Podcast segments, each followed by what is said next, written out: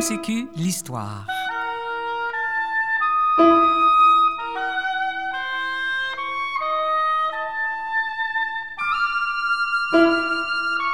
Ce balado raconte l'histoire fascinante de la Société de musique contemporaine du Québec, la SMCQ, à la fine pointe de la création musicale depuis 1966.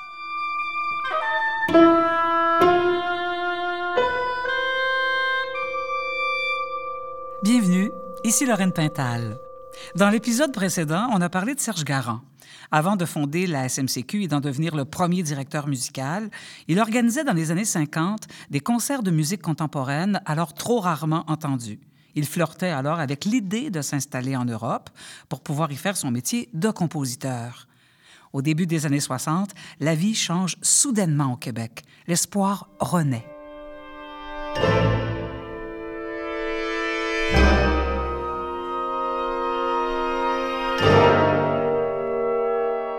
Serge Garand. Peu à peu se créait un climat favorable à l'éclosion d'une vie musicale moins sclérosée ici. Pierre Mercure, qui, depuis quelques années déjà, s'imposait comme un réalisateur audacieux à la télévision de Radio-Canada, fut l'instigateur de l'événement qui allait ensuite secouer notre monde. Il organisa en 1961 une semaine de musique actuelle qui fit sensation.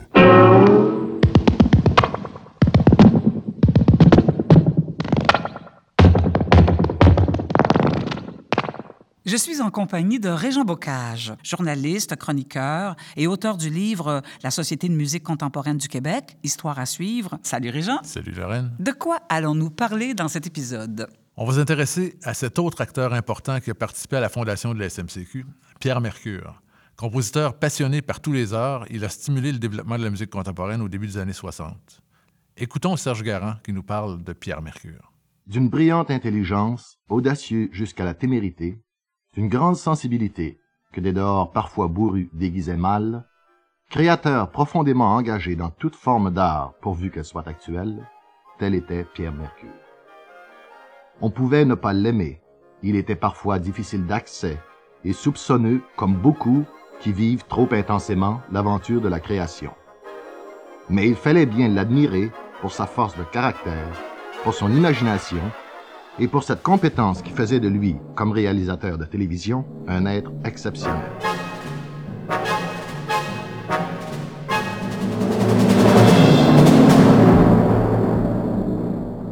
En musique, bien, je dirais, euh, à part les vrais créateurs du, du Moyen Âge qui inventaient des instruments, qui inventaient des gammes, qui inventaient des procédés, c'est-à-dire cette espèce de plaisir de la création qui avait. Pierre Mercure. Ce plaisir, les compositeurs, depuis le début du siècle, du moins avec des Edgar Varèse, des John Cage, ont essayé de la retrouver.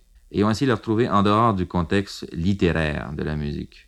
Euh, quand je vois un chef d'orchestre diriger un orchestre, eh bien, je vois ce chef d'orchestre expliciter le contenu figuratif de la musique. Tel passage est doux, tel passage est triste, tel passage est amoureux, d'autres gais, d'autres trépidants, d'autres orageux. Et il y en a qui se bornent à donner par exemple le temps, le chronométrage au musicien parce que ça suffit. On ne lui demande pas d'indiquer l'orage ou l'ennui ou le, calme euh, après la tempête. Et les musiciens participent à la création d'une œuvre. C'est là qui caractérise le plus la musique d'aujourd'hui.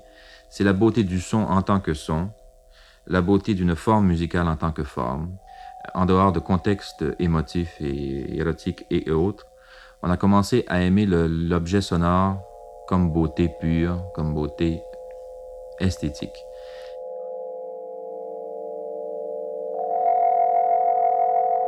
Pierre Mercure collabore avec des artistes de toutes disciplines danse, théâtre, littérature, art visuel.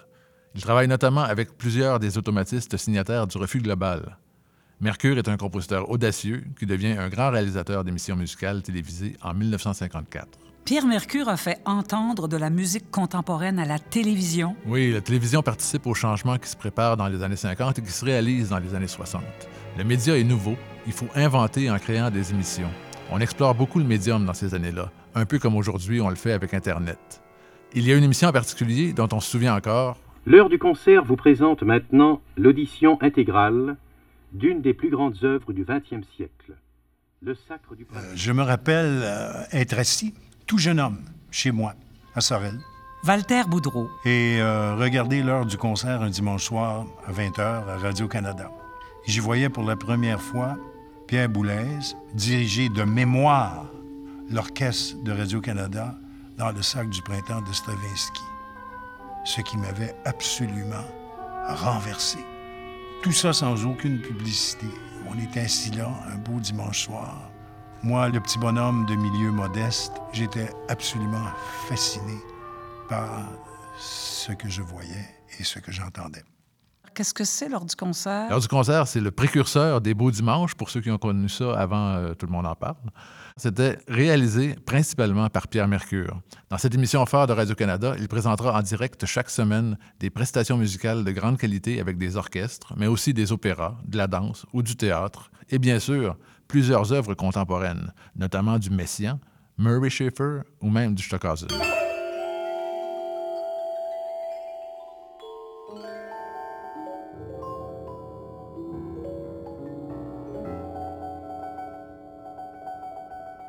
Vous pouvez trouver des renseignements complémentaires, dont le détail des œuvres que nous écoutons, sur le site de la Société de musique contemporaine du Québec, smcq.qc.ca.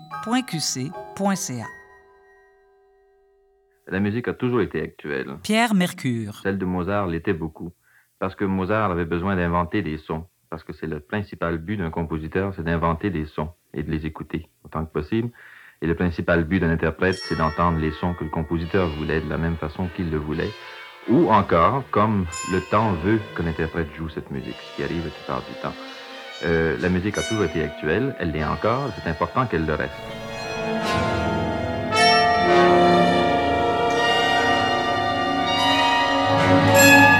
Il s'adonne que le compositeur, en plus d'intéressé à la musique instrumentale aujourd'hui, s'intéresse à d'autres sons qu'il a besoin maintenant, euh, comme le compositeur a toujours eu besoin, mais il n'avait pas les ressources qu'on a. Alors il a découvert la machine, il s'en sert.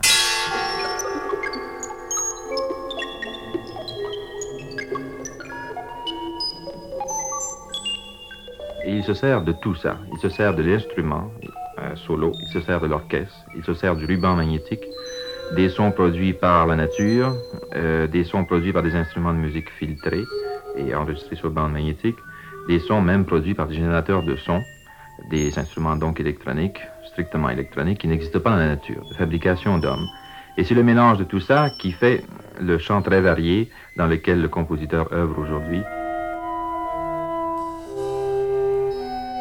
Et c'est un peu ça que nous allons démontrer dans le, festival de musique actuelle que, que je dirige au Festival de Montréal. C'est le mélange de toutes ces formes.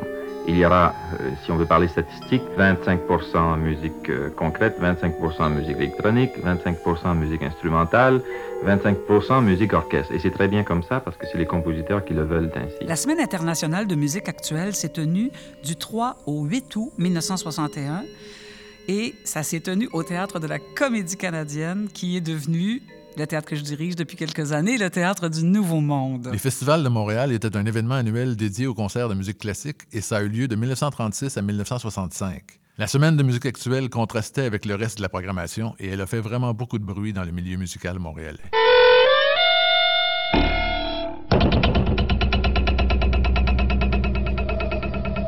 On y entendit un nombre d'œuvres considérables. Serge Garand. On y découvrit surtout une musique américaine étonnante dont les chefs de file étaient Cage, Feldman, Brown et Wolfe. Musique où l'aléatoire jouait un rôle si important que l'œuvre elle-même n'était plus parfois qu'une idée que toute réalisation trahissait inévitablement. pendant huit jours euh, des événements euh, et un concert quotidien, des ateliers, des euh, conférences, des invités. Marivonne Kanderji et Walter Boudreau. Toujours est-il que c'est là qu'il y a eu une création absolument sensationnelle, Atlas Eclecticalis De Cage. Cage. Est-ce que Cage était présent? Cage était venu. euh, Cage, qui, de qui j'avais reçu deux ans auparavant une lettre me disant que cela nous intéresserait euh, d'aller à Montréal. Euh, nous pouvons y aller pour 200 dollars si vous voulez.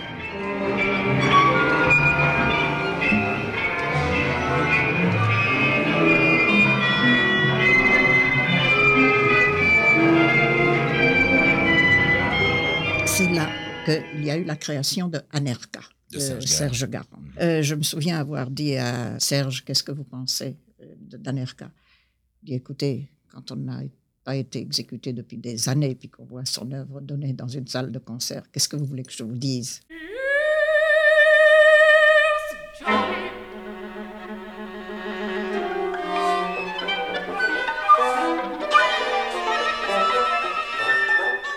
Serge Garand. Le public rit, les critiques s'étonnèrent ou s'indignèrent. Raymond Charette interviewe Pierre Mercure et Claude Gingras, critique au journal La Presse de Montréal. Je m'adresse d'abord à vous, Monsieur Gingras. Vous avez écrit dans votre dernier article la semaine dernière que vous avez constaté lors des concerts un désir de faire scandale à tout prix. Je vous prierai. Dans une des pièces. hein. Ah, je vous prierai justement de nous dire de quelle façon et comment vous voulez nuancer l'accusation que vous avez portée. Voici. Dans une des pièces, euh, un pianiste jouait sous le piano avec une masse avec une chaîne. Enfin, on en a parlé, toute la ville en a parlé. Et en même temps que ce monsieur jouait sous le piano, euh, une musique concrète nous parvenait par deux ou quatre haut-parleurs en même temps. Bon. Les sons qui étaient produits par le piano ainsi euh, traités euh, étaient euh, bah, des sons de, de- toutes sortes, enfin, toutes sortes de bruits, quoi, qui s'ajoutaient plus ou moins à la musique concrète qui parvenait par.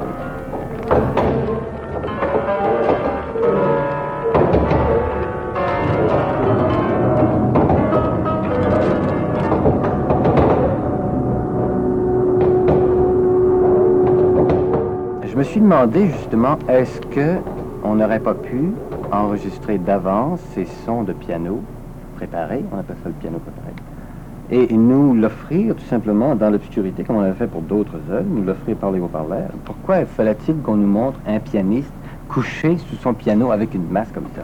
Et vous en avez conclu qu'on voulait faire scandale. Ben, enfin, c'était la seule conclusion que... oui. C'est la seule conclusion logique à laquelle vous pouviez arriver. Je serais Ben. curieux de connaître euh, la conclusion Oui. qu'en a tiré Pierre Mercure. Ben.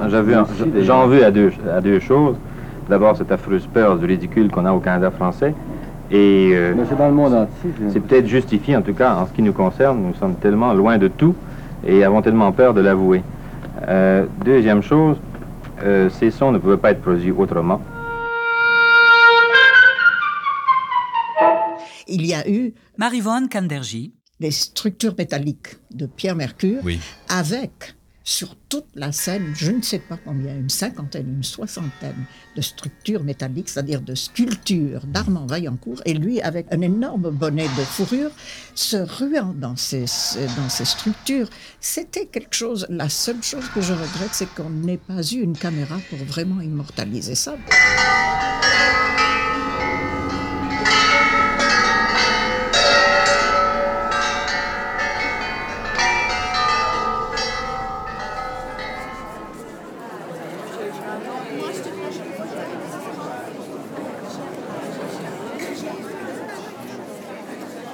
Dans le milieu, les discussions furent passionnées. Serge Garand. Plus que des œuvres, Mercure avait fait découvrir ce que la musique pouvait avoir de concret, de vivant. Il l'avait sortie pour quelques jours du musée au chef-d'œuvre où on la cantonnait habituellement. Cet événement eut une grande influence sur les musiciens de ma génération et, partant, sur la musique au Québec, car bientôt nous aurions tous des classes de composition. Il importe peu que les œuvres aient été d'une qualité inégale. Leur radicalisme nous plongeait dans une modernité que l'Europe acceptait encore assez mal et nous obligeait à nous définir à une esthétique où la beauté elle-même était accidentelle.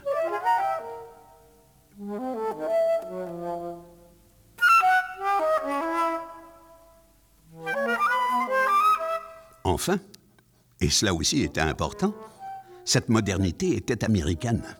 Elle était donc la nôtre aussi, même si presque nous tous avions été formés en Europe.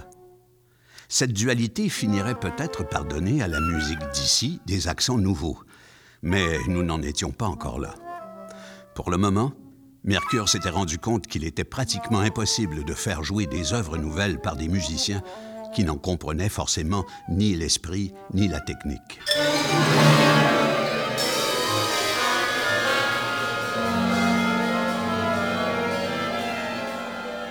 C'est seulement par la création d'une association consacrée à la diffusion de la musique actuelle et qui jouerait un rôle plus important que celui d'un impresario que l'on pourrait former des musiciens rompus aux nouvelles techniques. Ces techniques qui relevaient aussi bien de l'improvisation que des notations rythmiques les plus complexes.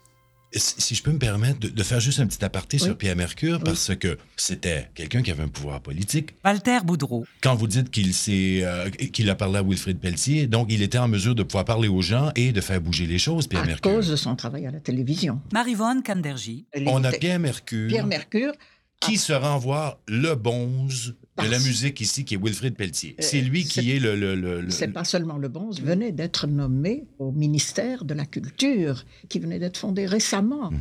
Et tout de suite, euh, bon, quand Pierre lui a parlé de ce projet, il s'y est intéressé. Wilfrid Pelletier, alors directeur de la musique au ministère des Affaires culturelles à Québec, réunit quelques musiciens afin de discuter de l'éventuelle fondation d'une société de musique contemporaine. Serge Garand. Il m'a toujours paru admirable que ce musicien, attiré surtout par l'opéra le plus conventionnel, pose un geste pareil. Il y a là, me semble-t-il, une merveilleuse marque de confiance envers la jeune génération contestataire que, pour ma part, je voudrais bien ne jamais oublier.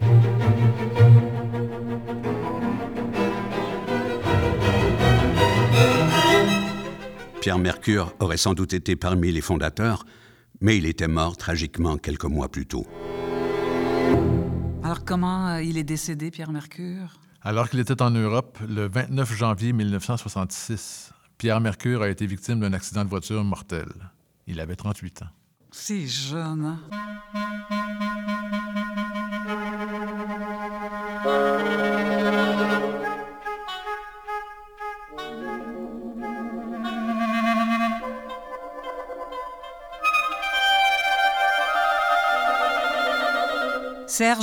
C'est ainsi que Wilfrid Pelletier fait appel à Hugh Davidson, Marie-Vonne Kendergy, Jean Papineau-Couture et moi-même.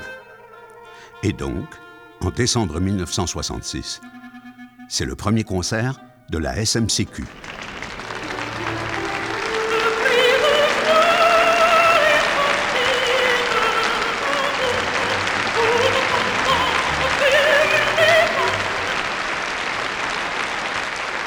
Termine notre épisode.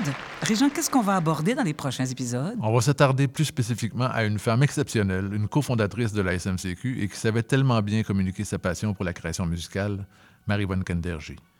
Dans cet épisode, vous avez entendu des œuvres musicales de Pierre Mercure, Maurice Blackburn, Karl-Heinz Stockhausen, Pierre Schaffer, Morton Feldman, John Cage et Serge Garand. Merci à l'équipe de production.